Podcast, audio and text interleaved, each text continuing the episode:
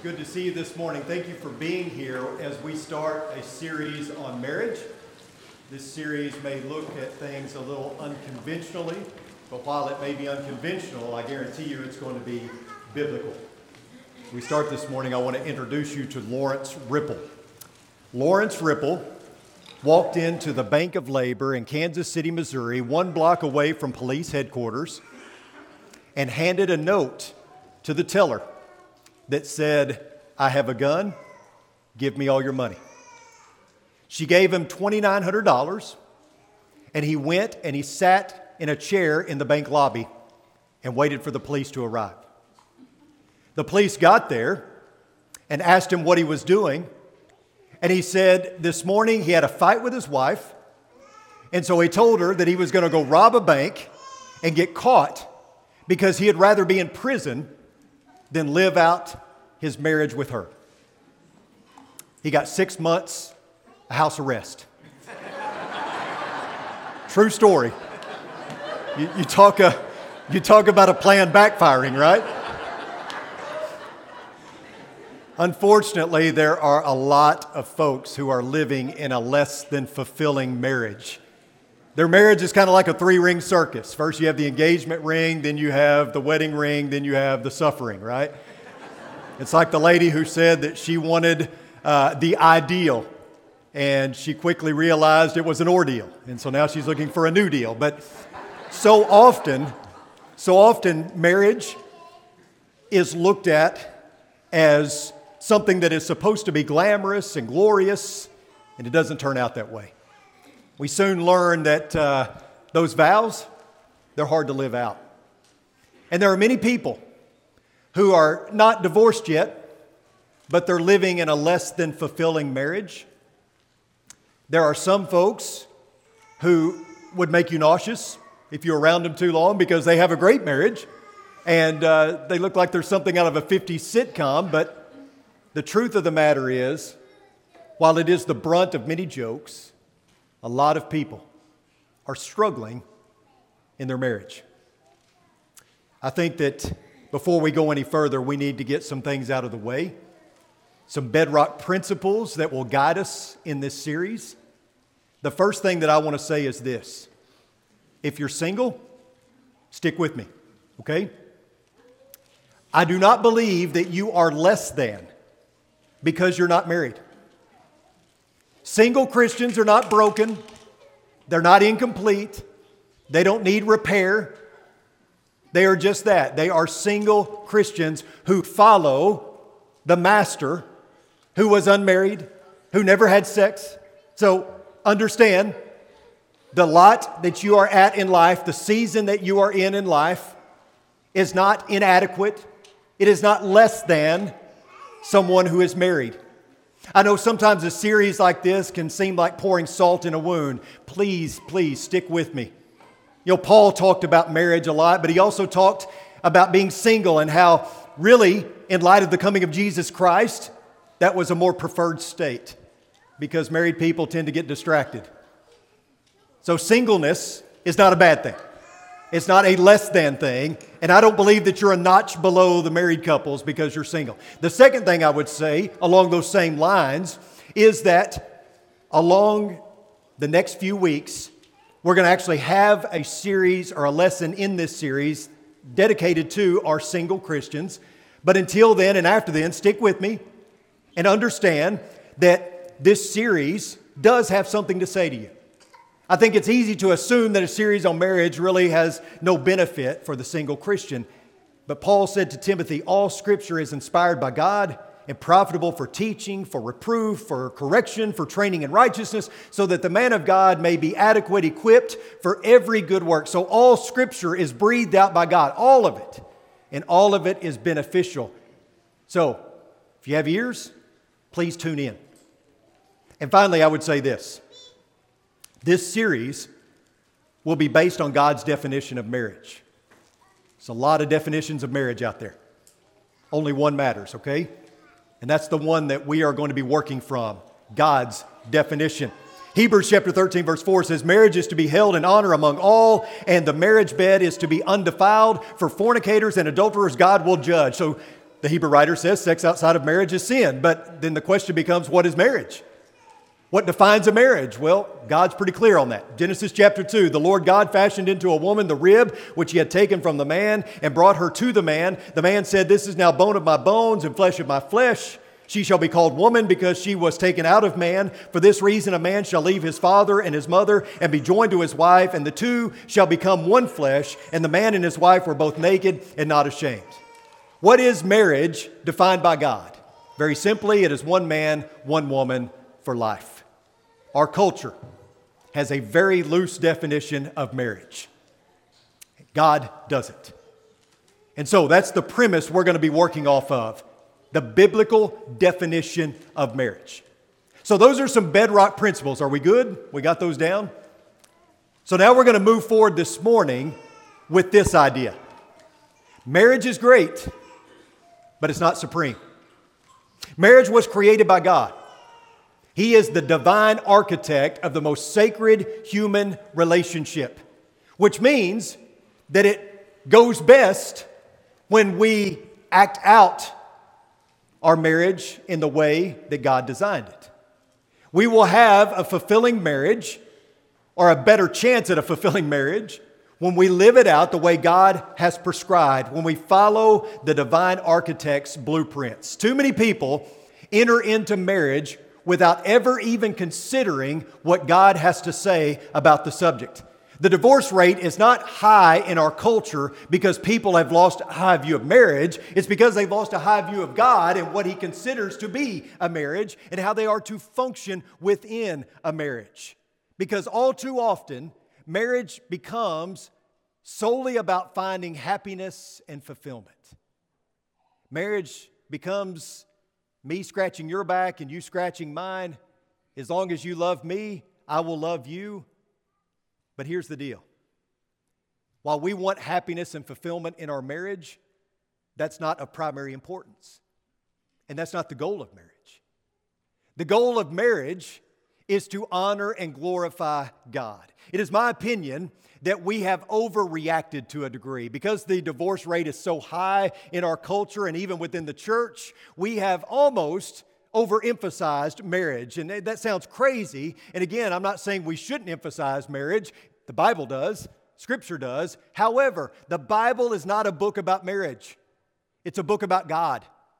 It's an autobiography, it's a story about God written by God. And so we have to start there. Like we talked about the last few weeks, we get the vertical relationship right and the horizontal falls into place. Marriage should be a means by which we can enhance our devotion to God but all too often it's not. All too often, marriage becomes selfish and self centered rather than Christ centered and mission focused. We get distracted by issues and problems. We get hung up on one another, whether good or bad, right?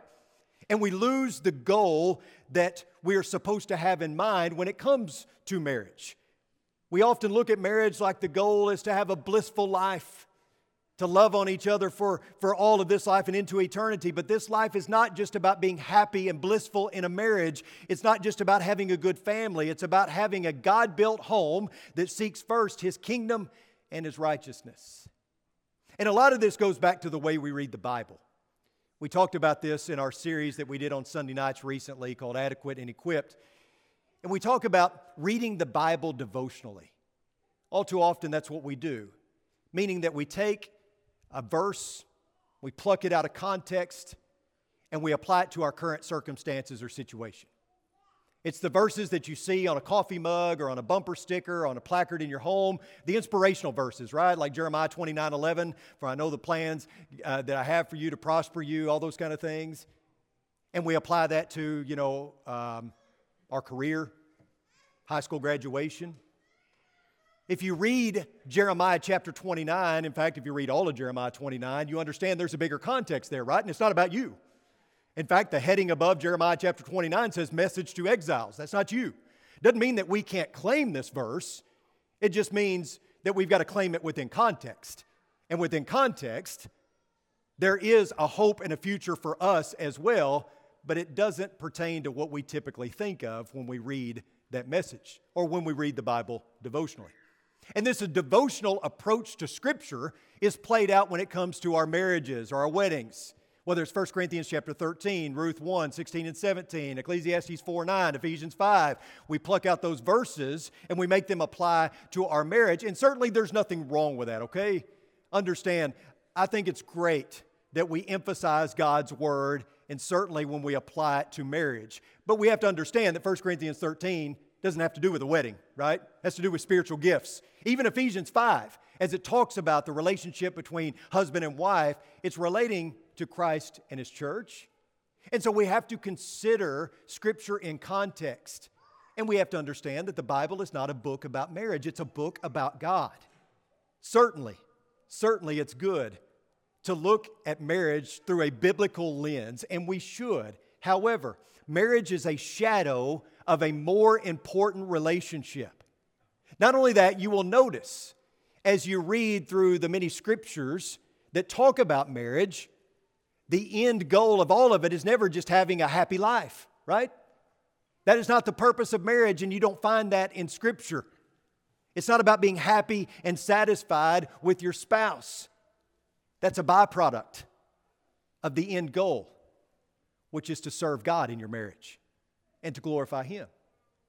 I heard one preacher illustrate it like this that many people look at marriage like a couple that's underwater and there's only one scuba tank and they're sharing the oxygen, they're passing it back and forth, not realizing they each have their own tank. They each have their own tank. They don't have to rob air from each other, they don't have to share air with one another because they each have their own tank. God provides their breath, God provides the oxygen. Their fullness is found in Him. He's their tank that makes their marriage stronger. The Lord is my shepherd, not my spouse. Therefore, I shall not want. And therefore, marriage is not ultimate. God is. The most important thing in a marriage is your relationship with God. The happiness and fulfillment I find in marriage is a byproduct of me putting God first. You know, as a father, I often told my daughters that there was, you know, I didn't really tell them this, but I thought this, that there was no one good enough for them, right? And those of you who have daughters probably know what I'm talking about. You, you feel like there's no one that's ever going to be good enough for them, but then you, you think about it and you think, well, that's not true. There's certainly someone that is good enough for my daughters, and it's God, right? I, I do a lot of premarital and postmarital counseling, and, and one of the things that I tell people is, Marry someone who loves God more than you. Marry someone who loves God more than you. Secular marriage books don't teach that. The secular blogs out there on marriage, they don't teach that. No, what they teach is find someone who completes you, kind of like Tom Cruise and Renee Zellweger, right? You complete me. That's the romanticized concept of love and marriage that we have out there in our culture. Find someone who makes you happy, someone who loves you as much as you love them, and live happily ever after. And to that, I would say yes. I wholeheartedly agree that you need to find someone who completes you, who loves you even more than you love them. But that person is not your spouse, it's God. Start with Him. Make Him the focal point of your life and your marriage and see how it works. Now, when we start with God, when we start with the vertical, the horizontal tends to fall into place. And I want you to understand something that Paul says. Clay read it a moment ago. It's an interesting piece of scripture found in 1 Corinthians chapter 7. Turn there if you have your Bible. It's going to be on the screen as well.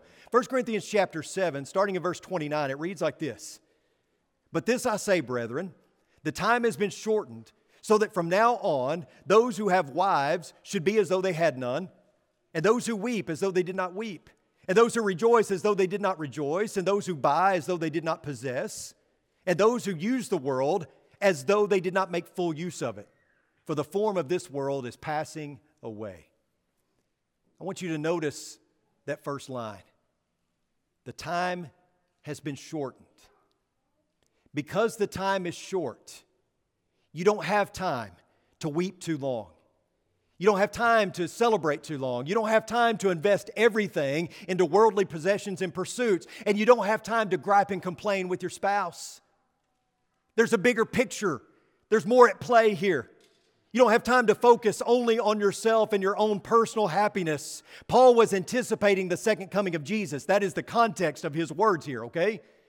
And because he believed Jesus was coming back soon, then he says, You don't have time to be distracted by all these other things. Focus on what's most important. Focus on being Jesus so that when Jesus comes, he finds you being Jesus, right?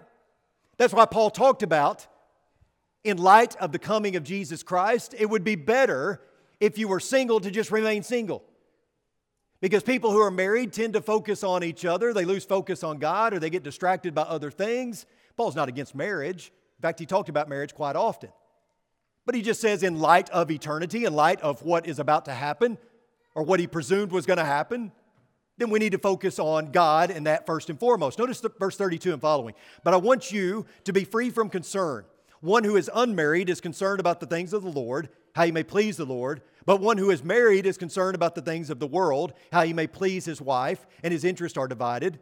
The woman who is unmarried and the virgin is concerned about the things of the Lord, that she may be holy both in body and spirit. But one who is married is concerned about the things of the world, how she may please her husband. This I say for your own benefit, not to put a restraint upon you, but to promote what is appropriate and to secure undistracted devotion to the Lord. That's it, right there. Undistracted devotion to the Lord. That is the whole point of what Paul is saying here. Focus on what's most important. Don't lose sight of what matters most. He's not saying that marriage is bad. In fact, as we know, he speaks about marriage in detail, especially in Ephesians chapter 5. Paul is speaking here of marriage as a relationship that could possibly distract us from what's most important. And I'm not going to play Paul this morning and tell our single Christians that they just need to remain single. I think the point that needs to be made is the most sacred earthly relationship should not override the most sacred eternal relationship. Marriage should be valued, it just shouldn't be overvalued. Paul's point was that there's something bigger to consider. Don't get things backwards. It's kind of like when a baseball team wins the World Series. After that last out, the team that wins gathers at center, uh, at, at, at, midfield, around the pitcher's mound, and they dive on top of each other. They wallow all over each other, and they celebrate as they dogpile. Why do they do that? Because they had great chemistry? Because in the dugout they shared their innermost feelings before the game and they just wanted to show their love to one another? No, you know why they're doing that? Because they won the championship. It's that simple. That's the reason. All the other stuff is a byproduct. The fact that they had great team chemistry, the fact that they loved one another, all of that is a byproduct. But the main goal, the main end was to win a championship. And you need all those other things to win a championship, right? You need talent and ability, but you need good team chemistry and, and a love for one another. Those are the teams that typically do well. So don't get it backwards, don't get it twisted. Eternity changes everything, folks.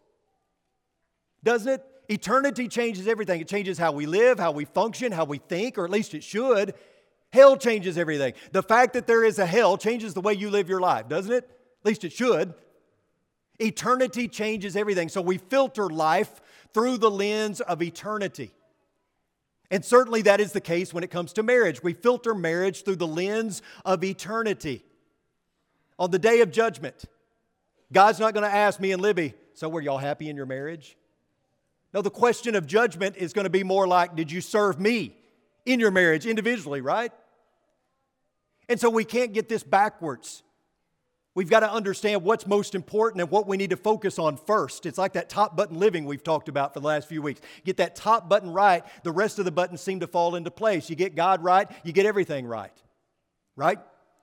So that's where we start. We start with God, not with ourselves. Eternity changes everything. Because, believe it or not, you can have a happy marriage that's worthless. You believe that? You can be married 30, 40, 50 years and never really accomplish anything for the Lord. So it's not just about being together, it's not just about living under the same roof and being cordial to one another.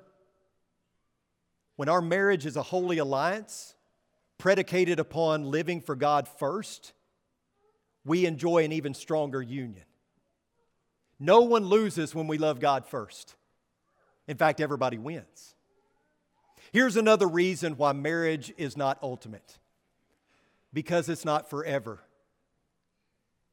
And this kind of strikes at the heart of what we've been taught in our culture, right? This is my forever love. We're going to be married forever. Well, Jesus says that for in the resurrection they neither marry nor are given in marriage, but are like angels in heaven. Now, Jesus is addressing the Sadducees, which were a religious group that didn't believe in a bodily resurrection. And as we know, Jesus certainly did, and he would prove it.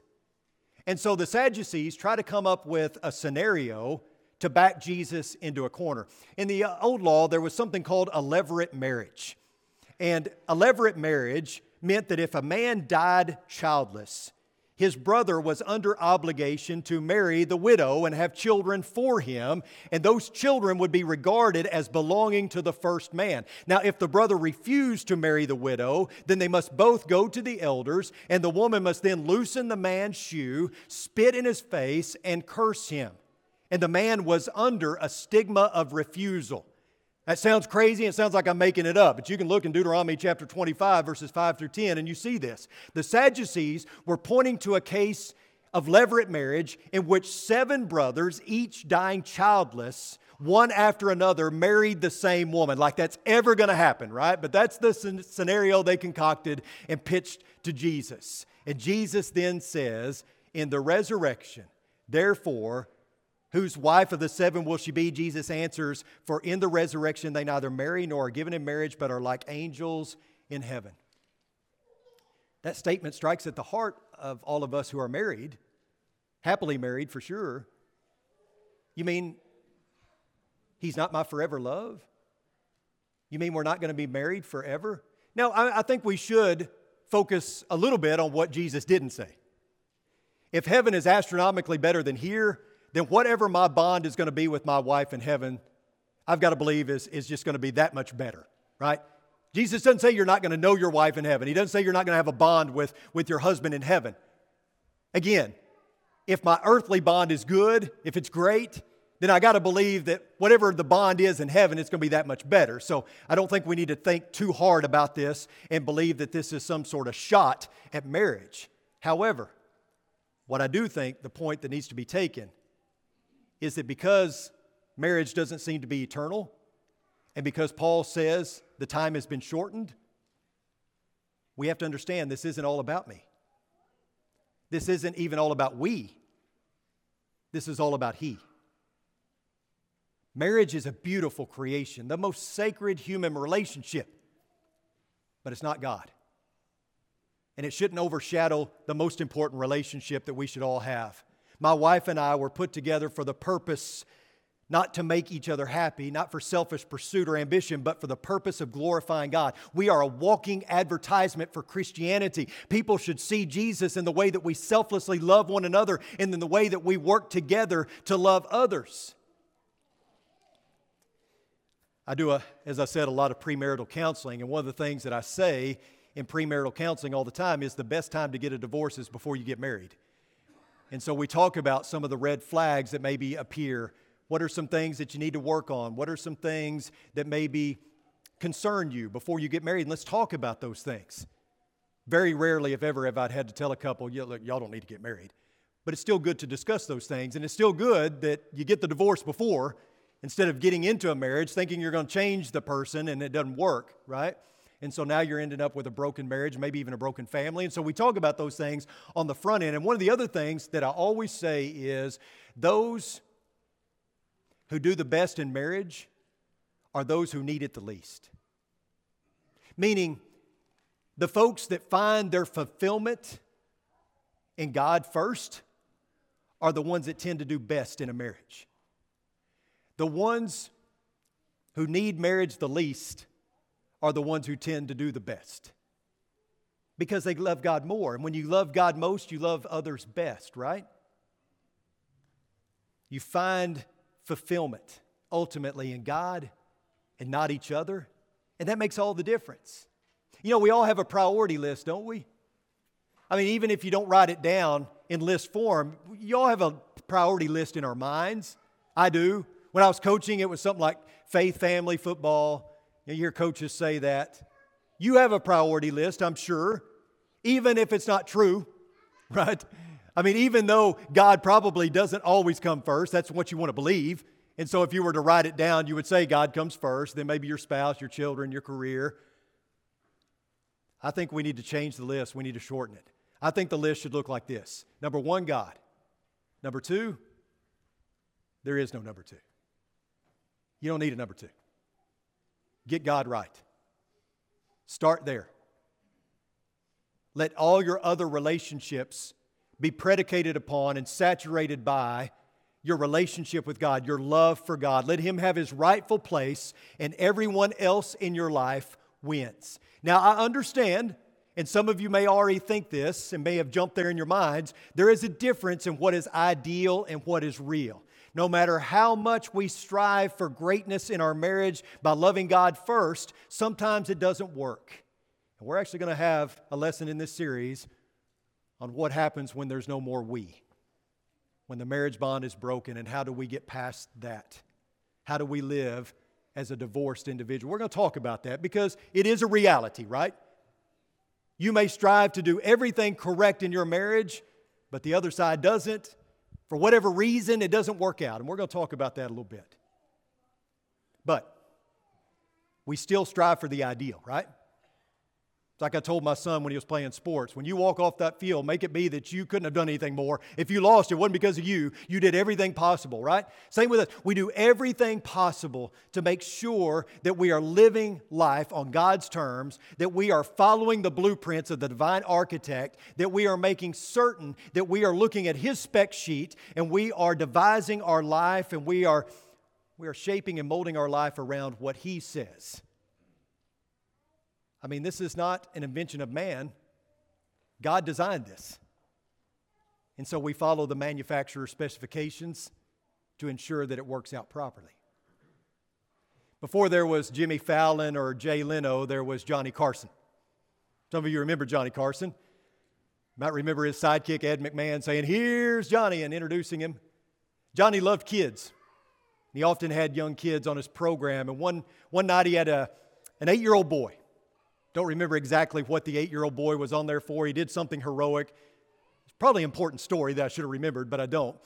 But he was on Johnny Carson, and Johnny Carson was interviewing this eight year old boy. And during the course of the interview, you could tell this little boy had a religious background. You could tell he was raised in a spiritual home.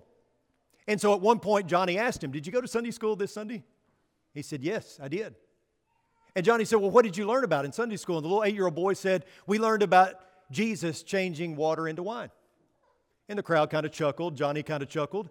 And Johnny asked him, So, what's the most important thing you learned from that lesson in Sunday school? And the boy thought for a moment and he said, uh, I guess if you're going to have a wedding, invite Jesus.